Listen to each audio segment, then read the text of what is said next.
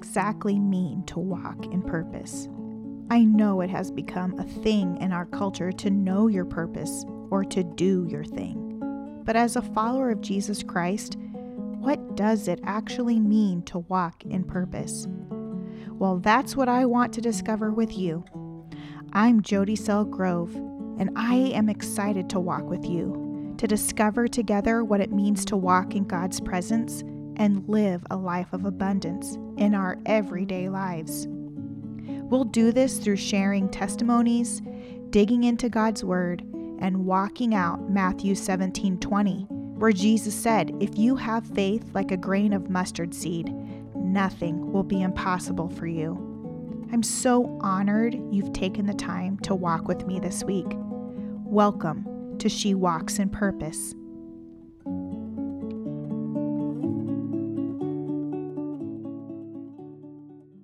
Hey there, everyone. It's been a bit. um, I got sick. See, last week, and I, well, it was the weekend moving into when I would normally release, and just had no energy and was coughing a lot and stuffed up. So, skipped last week, and I'm back um, I've spent some time really actually meditating on what uh, episode four, um, what God is revealing in episode four, specifically um, through His Word in Exodus 16. Um, to catch some of you up, if you've just tuned in for the first time for in um, season four for She Walks in Purpose, excuse me, um, Season four is all about intimacy in the wilderness. And God um, led me to Exodus 16, and we have been walking through it pretty slowly here, a few um, verses each episode. And the way that God has really been leading me is He's re He's revealing to me how he has moved in my life and how he drew me into the wilderness and what a precious place it is. Uh, in episode three, we were really focused on the place that God brings us inwardly in the wilderness. It's all about humi- he brings us to a place of humility. Excuse me, he brings us place to a to a realization that we were actually created as dependent creatures. Um, and he brings us to this place of truly knowing him. And I've talked a lot about moving what we know from our head to our heart. Now, we cannot do that as humans. The work of the Holy Spirit does that, and um, it do, the Holy Spirit does that we experience that through different circumstances in our life, just daily life things. Um, also, by making sure that we're in the Word of God, making sure that we're praying. Um, yeah, so today, in, and specifically in episode 4, we're delving into Exodus 16, verses 13 through 21. I had done this, finished the study, I, I want to say at the end of the week last week. and I've really honestly been waiting for the go ahead to go ahead and record. Um, I've really been practicing not moving unless um, he moves me. I've been practicing waiting. Um, I've just learned the importance of not grasping hold of things and being content and just being with him. And I have to say that through the, about the week and a half that I was sick, um, it was the absolute most enjoyable time of sickness I've ever had in my life. And I know that sounds so weird and like counterintuitive, I guess. Um, but it was it was such a blessing to be able to just be alone with him. And I was sharing with a sister yesterday that you know, there are things that I am responsible for throughout the week. I'm still a student. I have classes that I have to go to. I have homework that I have to do.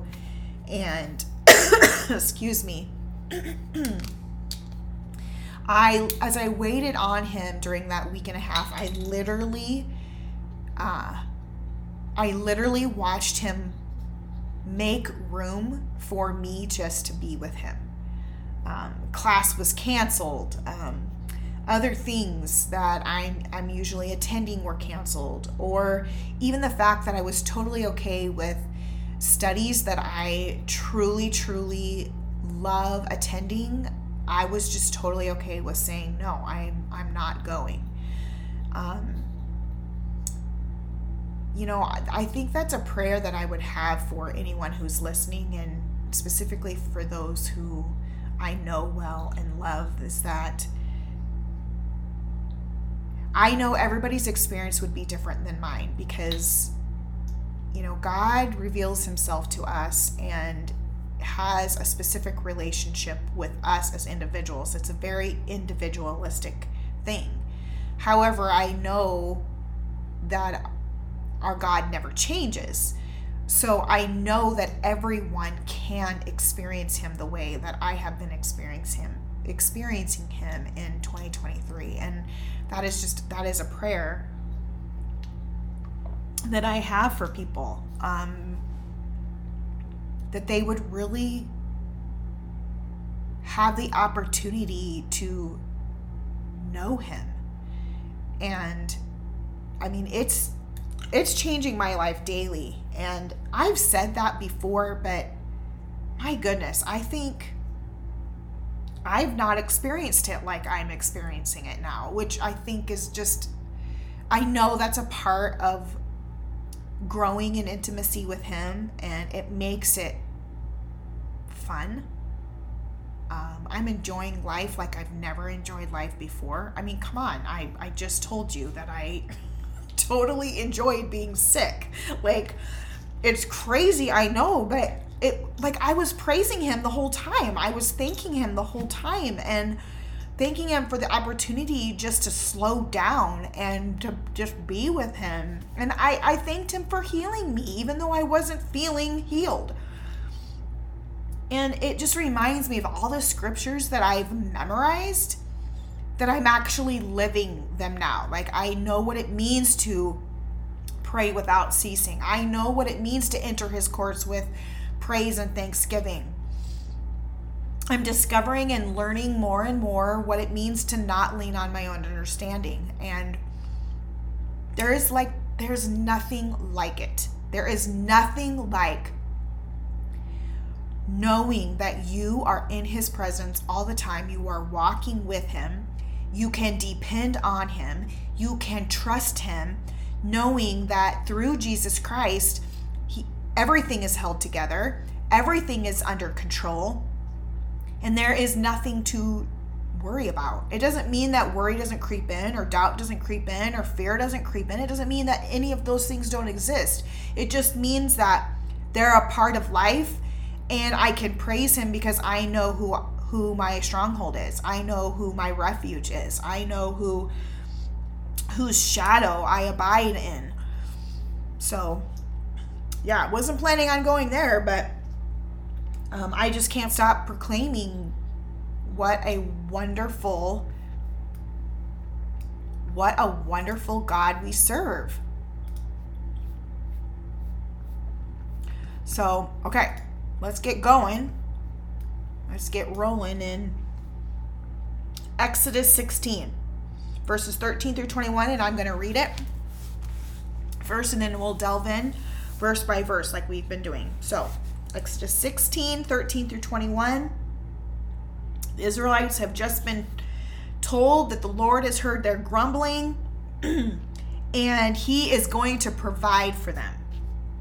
Verse 13. That evening, quail came and covered the camp, and in the morning there was a layer of dew around the camp. When the dew was gone, thin flakes like frost on the ground appeared on the desert floor. When the Israelites saw it, they said to each other, What is it? For they do not did not know what it was. Moses said to them, It is the bread the Lord has given you to eat. This is what the Lord has commanded. Everyone is to gather as much as they need. Take an omer for each person you have in your tent. The Israelites did as they were told. Some gathered much, some little. And when they measured it by the omer, the one who gathered much did not have too much, and the one who gathered little did not have too little. Everyone had gathered just as much as they needed. Then Moses said to them, No one is to keep any of it until morning. However, some of them paid no attention to Moses. They kept part of it until morning, but it was full of maggots and began to smell. So Moses was angry with them. Each morning, everyone gathered as much as they needed, and when the sun grew hot, it melted away. Yeah, that was through verse 21. So we're really just going to focus on the provision. And it's a natural provision that God provided for them so that they would not starve because they were, as we have discussed earlier, they were running out of their food supply.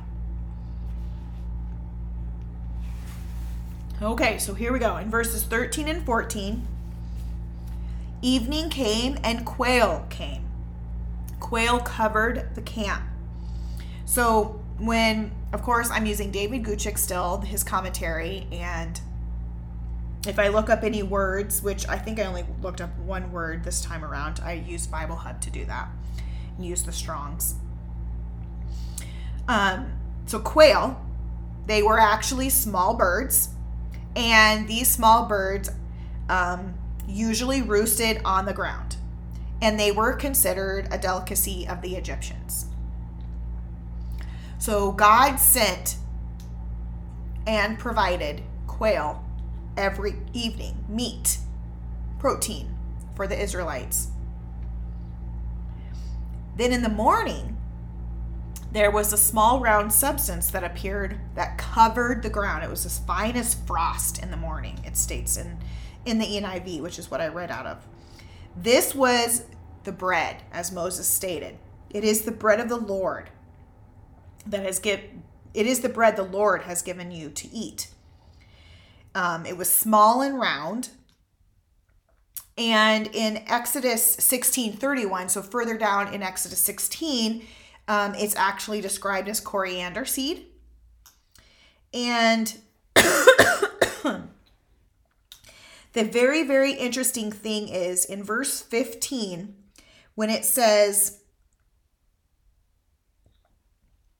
um, What is it? For they did not know what it is. That is actually how the bread was named. The Israelites had never seen this type of substance before in their lives. And so they asked when they went out there to gather, What is it?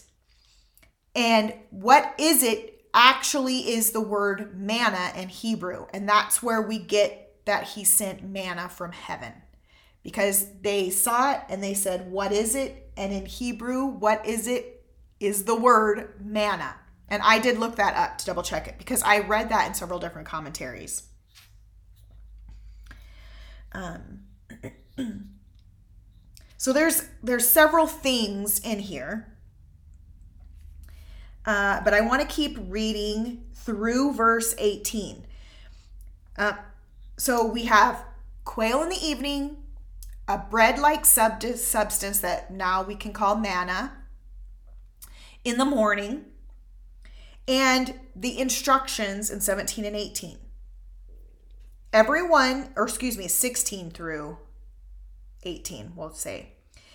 Everyone is to gather as much as they need. Take an omer for each person you have in your tent. So, and I, I shared this in episode three.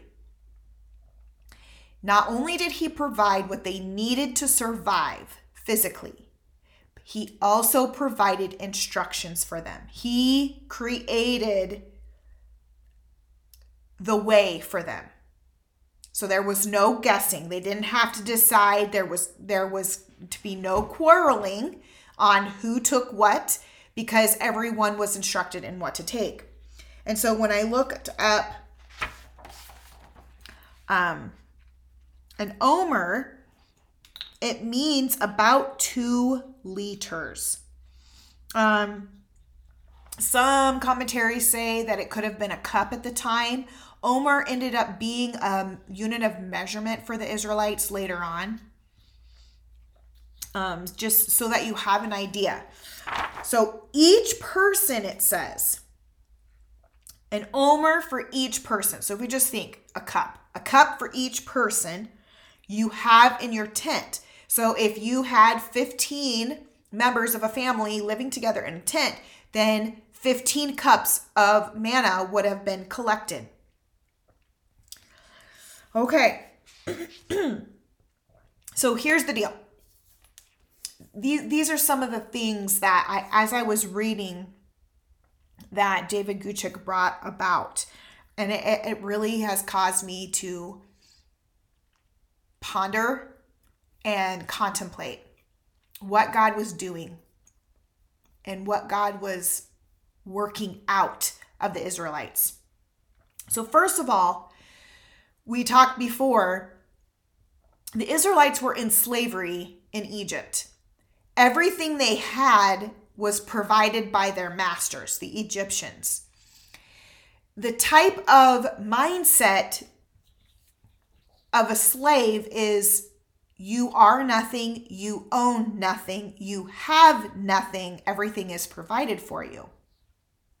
And so, therefore, the reasons, the re- one of the reasons the Israelites started complaining when they got into the wilderness is they no longer had anyone providing for them. And the issue with that mindset is they had thought that it was the Egyptians that were providing, when in all reality, it was God providing for the Israelites through the Egyptians. And so we just, they just lost this huge they did not recognize that their God had always been providing for them. And so he's bringing them here to the wilderness. He's setting them apart to help change that mindset, to help soften their hearts so that they will see him in all things. They start complaining. He says, I hear you complaining. I'm going to provide for you. And he does. He sends quail in the evening, he sends manna in the morning. And not only does he provide that, he also provides instruction to ensure that everyone is getting what they need to survive. Here's the deal he didn't actually have it show up in their tent. They had to go out of their tent and collect it themselves. And, and the piece that David Guzik brings out is that God was actually instigating cooperation. He was actually teaching the Israelites how to work for themselves. Like, um like in in this in the sense of yes they had to work hard for the egyptians right they were slaves but it was forced it was something that they had to do like i'm just picturing god saying I want to work with you. I want to be in relationship with you. And this is what it means to be in relationship with you, with me. You can depend on me. I'm going to give you everything that you need and I want you to cooperate with me in that. And so that's the first that like that's the first piece that I'm I'm recognizing that he's trying to instill and change in not only their hearts but also in the in their mind and how they see him. So, what this brings up for me, because I always like to bring in real life. Um, I mean, we can we could possibly understand what's happening here just through my explanation of what I'm recognizing God is doing for the Israelites, but in, unless we can put it into terms and in real in our reality, um, I think it's can be at times a little more difficult to understand. So what what's actually coming up for me um, and I actually wrote these questions down like, what does this even mean to cooperate with God? What does this look like in life? the first thing that's coming up for me is um, the internship that I've been in. And, um, you know, I love school and I'm the eldest of, in a family. And that means that I work hard. That means that I do what I'm told um, that I meet expectations. And, and some of that is because I am the eldest, but some of that is also because of my temperament. And through, you know, the sovereignty of my God, He uses every situation to remind me that what what I have, I've received. So my ability to do well in school is because He gave it to me. My ability to speak is because He gave it to me. My my skill set that I have um, some of it comes natural some of it i'm i've had to work on especially when it comes let's just look at the counseling side of things working with people sitting down with people being with with being with people um, i can do that because he gave me everything that i need to be able to do that including the holy spirit. So he's given me eyes to see him. He's given me ears to hear him. And he has given me a mouth to be able to exercise allowing the holy spirit to speak through me and and move through me. Um so throughout the very first semester so all of the end of 2022 august through to december god used my internship to teach me how to cooperate with him and it looks kind of like this so in so, in the counseling field, you see clients and you have to set a schedule. And um, as an intern, you have to accumulate so many hours. It's mandatory that you accumulate so many hours. So, with Jody's mindset, okay, this is this is Jody's mindset. This is not God's. This is Jody's. Jody's mindset is okay. We need to accumulate as many as many clients as possible, and we need to see them like every single week, so we can be accumulating all these hours, so that we don't have an issue when it comes to April of 2023, and we're worried that we're not going to have enough hours to graduate. Like that's Jody's mindset. Let's get this done. Let's crack this out. And uh so that's pretty much how I lived for like the first two to three months. And there came a time at the end of those three months that I was so exhausted, I could barely get up in the morning because I was pushing myself so hard and I was leaning on my own understanding and I was doing everything in my own strength. Now, does this mean that I wasn't reading the word and that I wasn't praying? No, but it does mean that this is still another aspect in my, within my heart where I, I can do this. Like I'm independent. I know what I'm I'm I'm learning what to do. I know how to set a schedule. I know how to meet deadlines. I know how to do all this stuff and by goodness, I'm going to do it. At the end of the first 3 months, you know, I'd already been in the wilderness, but I'd been trying to do everything on my own. I can't tell you exactly when, but I, I came to this breaking point God bring brought me to a breaking point and he said to me, "Do you realize that I'm the one that placed you here? Do you realize that I'm the one that brought these clients to you? Do you realize that I'm the one that set your schedule? Do you realize? Do you realize? Do you realize?" And in that moment I was like, "Oh my gosh. I've I've I've been doing all this on my own and I don't have to." I'm extremely exhausted because I've been doing all of this on my own and I don't have to. Now, it doesn't mean that I'm still not tired. I am still tired. Like, I still have like almost the same number of clients right now to this day that I had like three months ago, four months ago. Um, yes, it's still physically draining. Yes, it's still emotionally and mentally draining at times that's na- that's a natural thing because I, I'm in the flesh, right?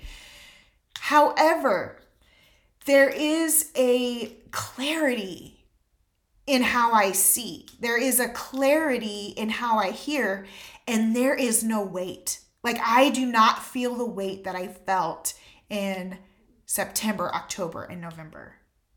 I don't feel the weight anymore. And a lot of times the weight was in my shoulders um, in my neck. And I know that's because I have been practicing cooperating with Him. And, and that really means, okay, Lord, what are we going to do today? okay, Lord, um, what what kind of snack do I need to take with me? How much water should I take with me today, Lord? What do I need? And I want to say, I, I've shared this before because we've connected this to Jesus's temptation. The first thing that Satan tempted Jesus with was turning the stone to, to bread because Jesus was physically drained, like, and weak because he had not eaten and drank. He had not eaten or drank in 40 days. He had to rely on his father for the strength to go through that temptation. And I believe that that was what really God is even revealing here. God knew what the trek would be like for the Israelites to move from where they came from, Egypt, crossing the Red Sea to the promised land. He knew what it would take. He knew how much it would cost them physically. He knew what they needed. And so he sent them these specific things quail and the bread. And then he also told them specifically how much they needed. And the expectation was you take what you need, and that's all you need to do. I am going to provide everything you need. I have everything you need. Here it is. Take it and use it. How many of us live that way when it comes to taking care of our children, taking care of our spouses, um, loving on our friends? Uh, the work that we, the tasks that we have to undertake every single day, no matter like brushing your teeth. I, I'm talking daily things that we take for granted. Jesus or God said, the Lord said, a cup, one cup per person. And I, am not trying to belittle the, the little things, but I also am trying to like what i'm what god has been revealing is every little thing matters to me jody because i have provided every little thing for you.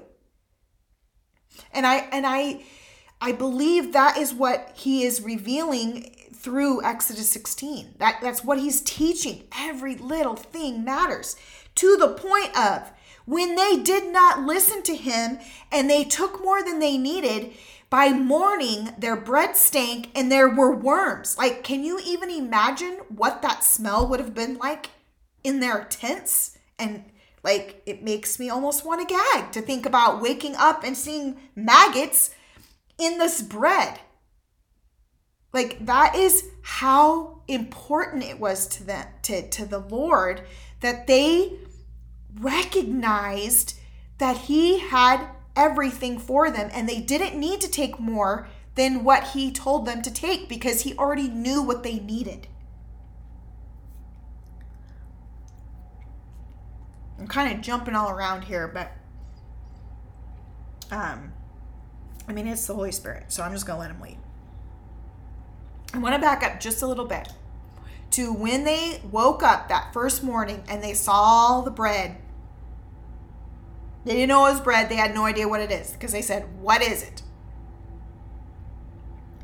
They did not even recognize the provision that God was providing. This brings this this whole new look to life, this whole new way I'm seeing in life. Now my eyes are like I'm seeing life so differently. I can never have an expectation of how God is going to provide for me. I can never hold an expectation of what his provision is going to look like in anything.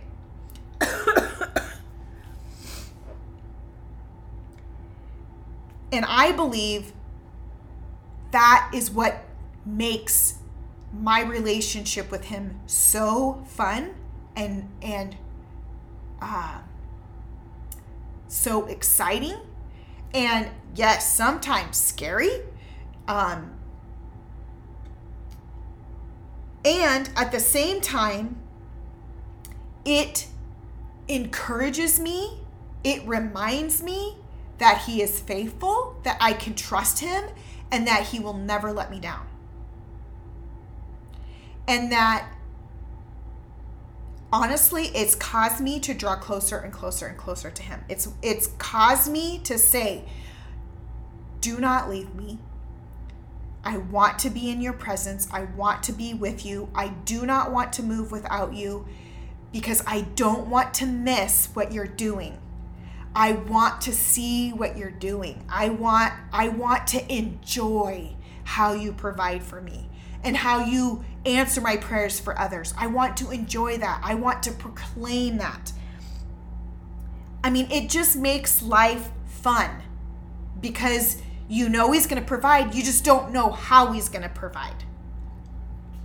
Again, it's a mind shift. It's a softening of the heart. It's it's a growing more dependent upon him. Okay. The questions um, that I came up with for that aspect when it comes to the unexpected in his provision, like what does that look like in your life? How does he show up that way in your life? Um, those are questions that I think are so important for us to ask. Like, what are we, what are we going to do today, Lord? How are you going to show up in my life? I want to see it. I want to experience you. I want to experience life with you. What's that going to look like? Help me to see, help me to hear.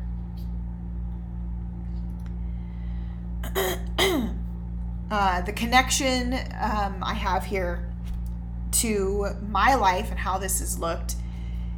You know, when you think about what I shared earlier about um, uh, how I had control of my schedule, and um, the other piece is I wanted to do everything right. You know, when you move through the program that I've moved through, it's very rigorous. Um, and it's kind of drilled into you that you know there's a process that you go through. There there are things that are so important for a counselor to to do um, on their end to be with their client. And so i never want to hurt anyone.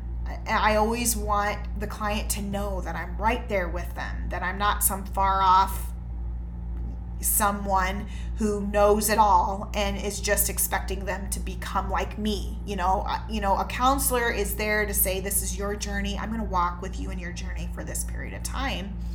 And you have everything you need um, to, to continue in your healing process or whatever process you're moving through. Well being the eldest and having the temperament and even with just some some of the ways that um, um, I've I've grown up and and perceived the world around me that there's a right and a wrong. And so in in the first 3 months, not only was I trying to control my time, my schedule, I was trying to control the way I counseled. And it needed to be right. And if I didn't do it right, then I was doing something wrong and I needed to fix it. Uh I was it uh, it was like when I talk about the weight that I was feeling, I also think it was because I was just holding on. I was gripping this experience so tightly that it was physically draining and hurtful for me. I believe that God brings us, just like He did with the Egyptians, He brings us into the wilderness, separates us out, starts to reveal to us who He is starts to convince and persuade us that He is faithful, that He's not going to leave, that He is in control, and we don't have to work so hard. That is the freedom that we can experience. That is the changing of the heart that occurs, the softening of the heart. That is the mind shift that occurs and has occurred within me to recognize I get to cooperate with Him knowing that he knows what is best. He and like me specifically as i work with other people you know i don't know these people from adam. I'm growing to know them as i sit with them. I'm walking with the one who knows them.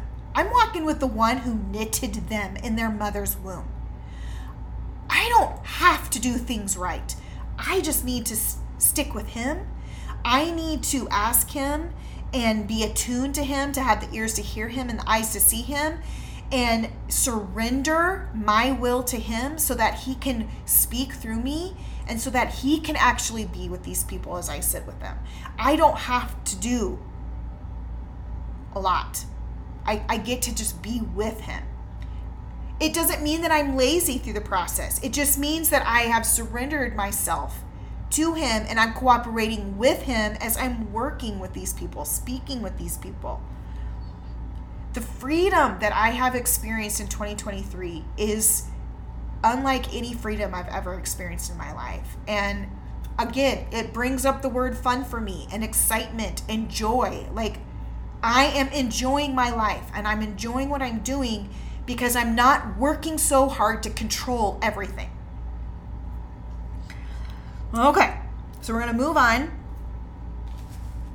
Um, and I want to reiterate what God is telling us in His Word in verses, in verse 18. And when they measured it by the omer, the one who gathered much did not have too much, and the one who gathered little did not have too little. Everyone had gathered just as much as they needed. I think as an American, we have I have been so blessed with much. But it has become a hindrance to the to my perspective of what I need. And I know I'm not the only one that struggles this, with this in America. We don't know what it's like to not have. We don't know what it's like to need. And the Israelites actually stated this exact same thing in different words to Moses and Aaron in verse um, 3 of chapter 16. If only we had died by the Lord's hand in Egypt there we sat around pots of meat and ate all the food we wanted. Israel was experiencing the same thing even in slavery. They had more than what they needed. God has moved them now. The Lord has moved them to a place where they don't have as much as they thought they needed. They have what they need, and it's what they need. there's only like I'm relating this back to what I've been tying in here about my schedule. There are, God has given us what we needed in time. He's given us 24 hours a day. In, in a given day, He has given us the amount of hours we need for sunlight, the amount of hours we need for for for evening, for darkness, for sleep, for rest, physically. Yes, He's the one that's doing it. He knows exactly what we as humans need when it comes to sunlight. Who's telling us that He hasn't given us exactly what we need for food or water or clothing or finances to pay our bills? Who tells us that we need more than what we have? I'm connect um, when I was reading through this and as God was speaking to me about this, he brought up Matthew 6 to me. So I'm going to read Matthew 6, verses 25 through 34. And Jesus is speaking here. This is still the Sermon on the Mount.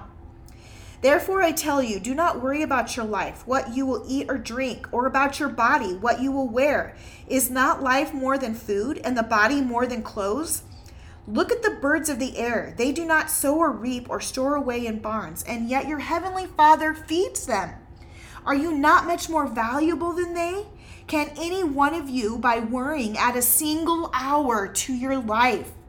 And why do you worry about your clothes? See how the flowers of the field grow? They do not labor or spin. Yet I tell you that not even Solomon in all his splendor was dressed like one of these. If that is how God clothes the grass of the field, which is here today and tomorrow is thrown into the fire, will he not much more clothe you, you of little faith? So do not worry, saying, What shall we eat, or what shall we drink, or what shall we wear? For the pagans run after all these things, and your heavenly Father knows what that you need them. But seek first his kingdom and his righteousness, and all these things will be given to you as well. Therefore, do not worry about tomorrow, for tomorrow will worry about itself. Each day has enough trouble of its own. He, Jesus is telling us right here your whole heavenly Father knows what you need. And he knows that he will provide. Like it's just who he is. He cannot not do it because he is called the prov- provider. He is. The, the thing he tells us in verse 32 here is seek or 33 seek first his kingdom and his righteousness. Seek him first and everything else will be provided. Meaning don't worry about what you're going to eat. Don't worry about what's in your bank account. Don't worry about what you're going to wear or needing or running out. Seek him first and watch him provide. I know it's easier said than done. I, I get it. I, I live it. I live it daily. But how many of us, as believers, followers of Jesus Christ, actually live this way? We seek Him first the minute our eyes open, saying, Thank you, Lord, for another day that you have given me here on this earth to proclaim your glory. I ask Him, not daily, I try to remember, but I do ask him most of the time, every single week, Lord, what am I to wear today? Show me what clothes I am to wear today. I am not kidding. I do that. I ask, Lord, what am I what food? If I'm going to if I'm going to the school to do my counseling, what food do I need to take today? I even ask, Lord, can I stop at the gas station and get myself a um, a yummy uh, cappuccino? He's told me no before. I ask him, Lord, is today a day for coffee? Or is it today a day for tea? Or am I just supposed to be drinking water today? I know it sounds silly, you guys. I know it does. But I have had to practice this because I, my parents believed so much in the importance of each one of us kids just being who we are. I think it also instilled for me specifically knowing that I'm an individual person and I'm unique. They they taught us that to cherish and they cherished that in uh, each one of us. And I'm so blessed for that. But I think because of my personality and my strong will that I became a very independent woman. I don't need anyone. I can do it all. And so I have had, God has led me to literally practice these things by talking to Him about what I wear, what I eat, what I drink. Um, do I get gas today, Lord? The tank is getting kind of low. When should I go get gas? I have to practice these things so that it becomes a part of my life and that it becomes a natural way of living dependent upon Him. I am not saying that it's for everybody. I'm not telling you that you have to do this, but I am give, trying to give you an example of what it means to live this way. And no, Israel did not know how to do that because everything was provided for them as slaves. So, this is the other aspect of cooperating. He was teaching them how to cooperate with him as he provided for them.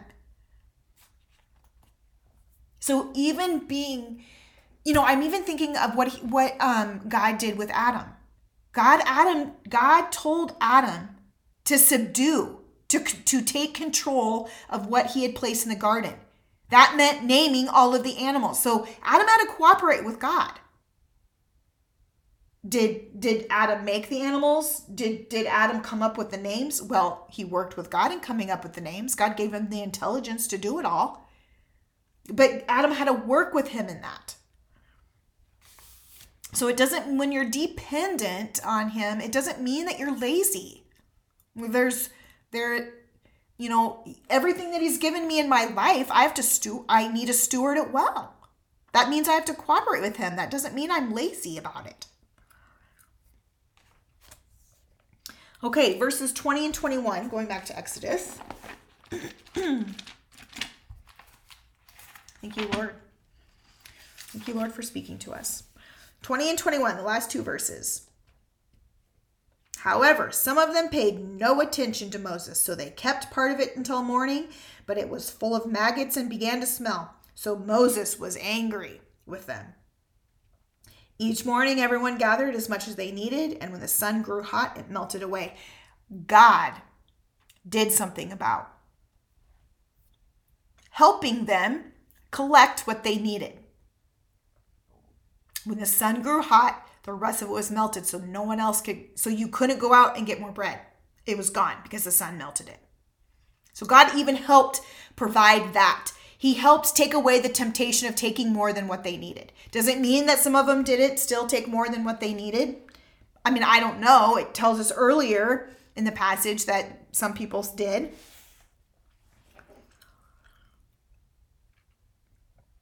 God was literally forcing the Israelites in create to create a work ethic. God was instilling a work ethic in in the Israelites by cooperating with him and following instructions, being obedient. That's what he was that's what he was instilling here. And he even had consequences. If if you are not going to abide by the instructions that I give you, then your tent is going to stink and you're going to have maggots in your tent. And I'm also going to make sure that you don't have too much and you don't have too little. Here's the kicker. You know, when I had that realization at the end of the three months of what was going on, what God was doing in my life, it doesn't mean that I stopped being disobedient. It took it took a while and it still takes time for me to continue practice living out what it means to be dependent. Meaning there are still going to be times of that i'm going to fall short. There are still going to be times where i'm going to get willful and i'm going to disobey just like the israelites did. And you know what? That's pretty typical of us living in the flesh.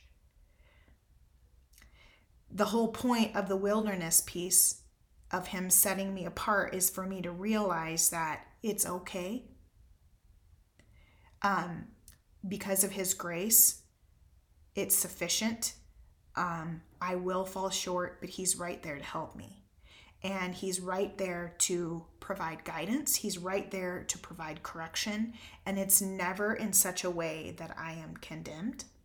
It's never in such a way that I mean some some of my responses to conviction can I will condemn myself or I will shame myself or guilt myself. However, that is not his way. And that's a, another part of working this out. I mean, Moses, when it says in verse uh, 20, so Moses was was angry with them. Like, it's not saying that God was angry. It's saying that Moses was angry. That's a that's a fleshly thing. Moses as a man listening to God and giving the word to the he was the one that was angry, not God. God God just kept putting the boundaries there. He didn't move them, he kept them and he kept reminding them. As I, as I reflect on everything that, that God has led me to share, um, and that the Holy Spirit has been speaking to all of us about during this episode, dependence keeps coming up for me. Joy in the de- in the dependence, joy in the working out, um, um, the fun that there is in the intimacy with the lover of our soul, and you know, I keep hearing the word provision. I, I don't know who is listening or who will listen to this episode, but I want to encourage you um, one of his names is Jehovah Jireh, and that means he's the provider. And that's the provider of everything. And I've shared this before. He, he, he provides the very breath that we breathe. He holds together our atmosphere so that we're not burned up by the sun. He, he holds the sun in its place. He holds the moon in its place. He holds the stars in its place. Um, he, he's holding my body in its in its place. He, he holds my home together. He holds everything together. He's the provider. And he he does not fail. He he is he is unfailing. And He will never leave or forsake. Never. He can't because it's who He is. He is holding my entire life together. He is holding your entire life together. You can depend on Him. He is a dependable God. And He wants you to know Him as a dependable God. He wants to he wants you to know him as someone who cannot wait to, to be with you. He cannot wait for you to run to him. He cannot wait for you to go to work with him. He cannot wait for you to sit with him. He cannot wait for you to, to talk with him. I was talking to a friend yesterday, and uh, she was sharing about how God revealed to her through it, through a, uh, an animal, how much He enjoys being with her, and it reminded me of our dog, which I've talked about Hunter quite a bit. When when I take Hunter out of his kennel after I've been gone all day, he'll get out of his kennel he will be wiggling so hard and he will press against me with all of his weight. And I will bend down and I will tell him that I love him and I will pet him. And then all of a sudden he will jump up and he will give me a hug. When my friend when my friend was telling me about how God spoke to her and said, That's how I am with you.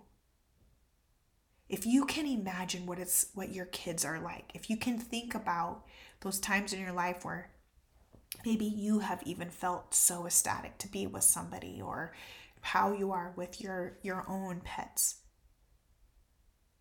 the response that you receive back from another individual or or your pet it likens to how your god is with you and how he feels about you i hope that is an encouragement to you i, I I know it's an encouragement for me for just to say it out loud. He he longs to be close to us, you guys. He longs to be intimate with us. Um, because he loves us.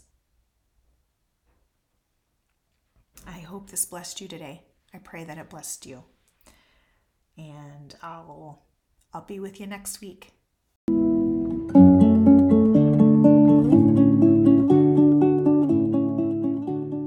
Thank you for walking with me this week. My prayer is that you've seen Jesus even more clear, recognized the immensity of God's presence, and discovered an even deeper abundance of life, knowing whose you are. My encouragement to you is this Know God's presence envelops you. His purposes are for His glory, your good, and that entails a life of abundance. Blessings in the truth and grace of Jesus Christ.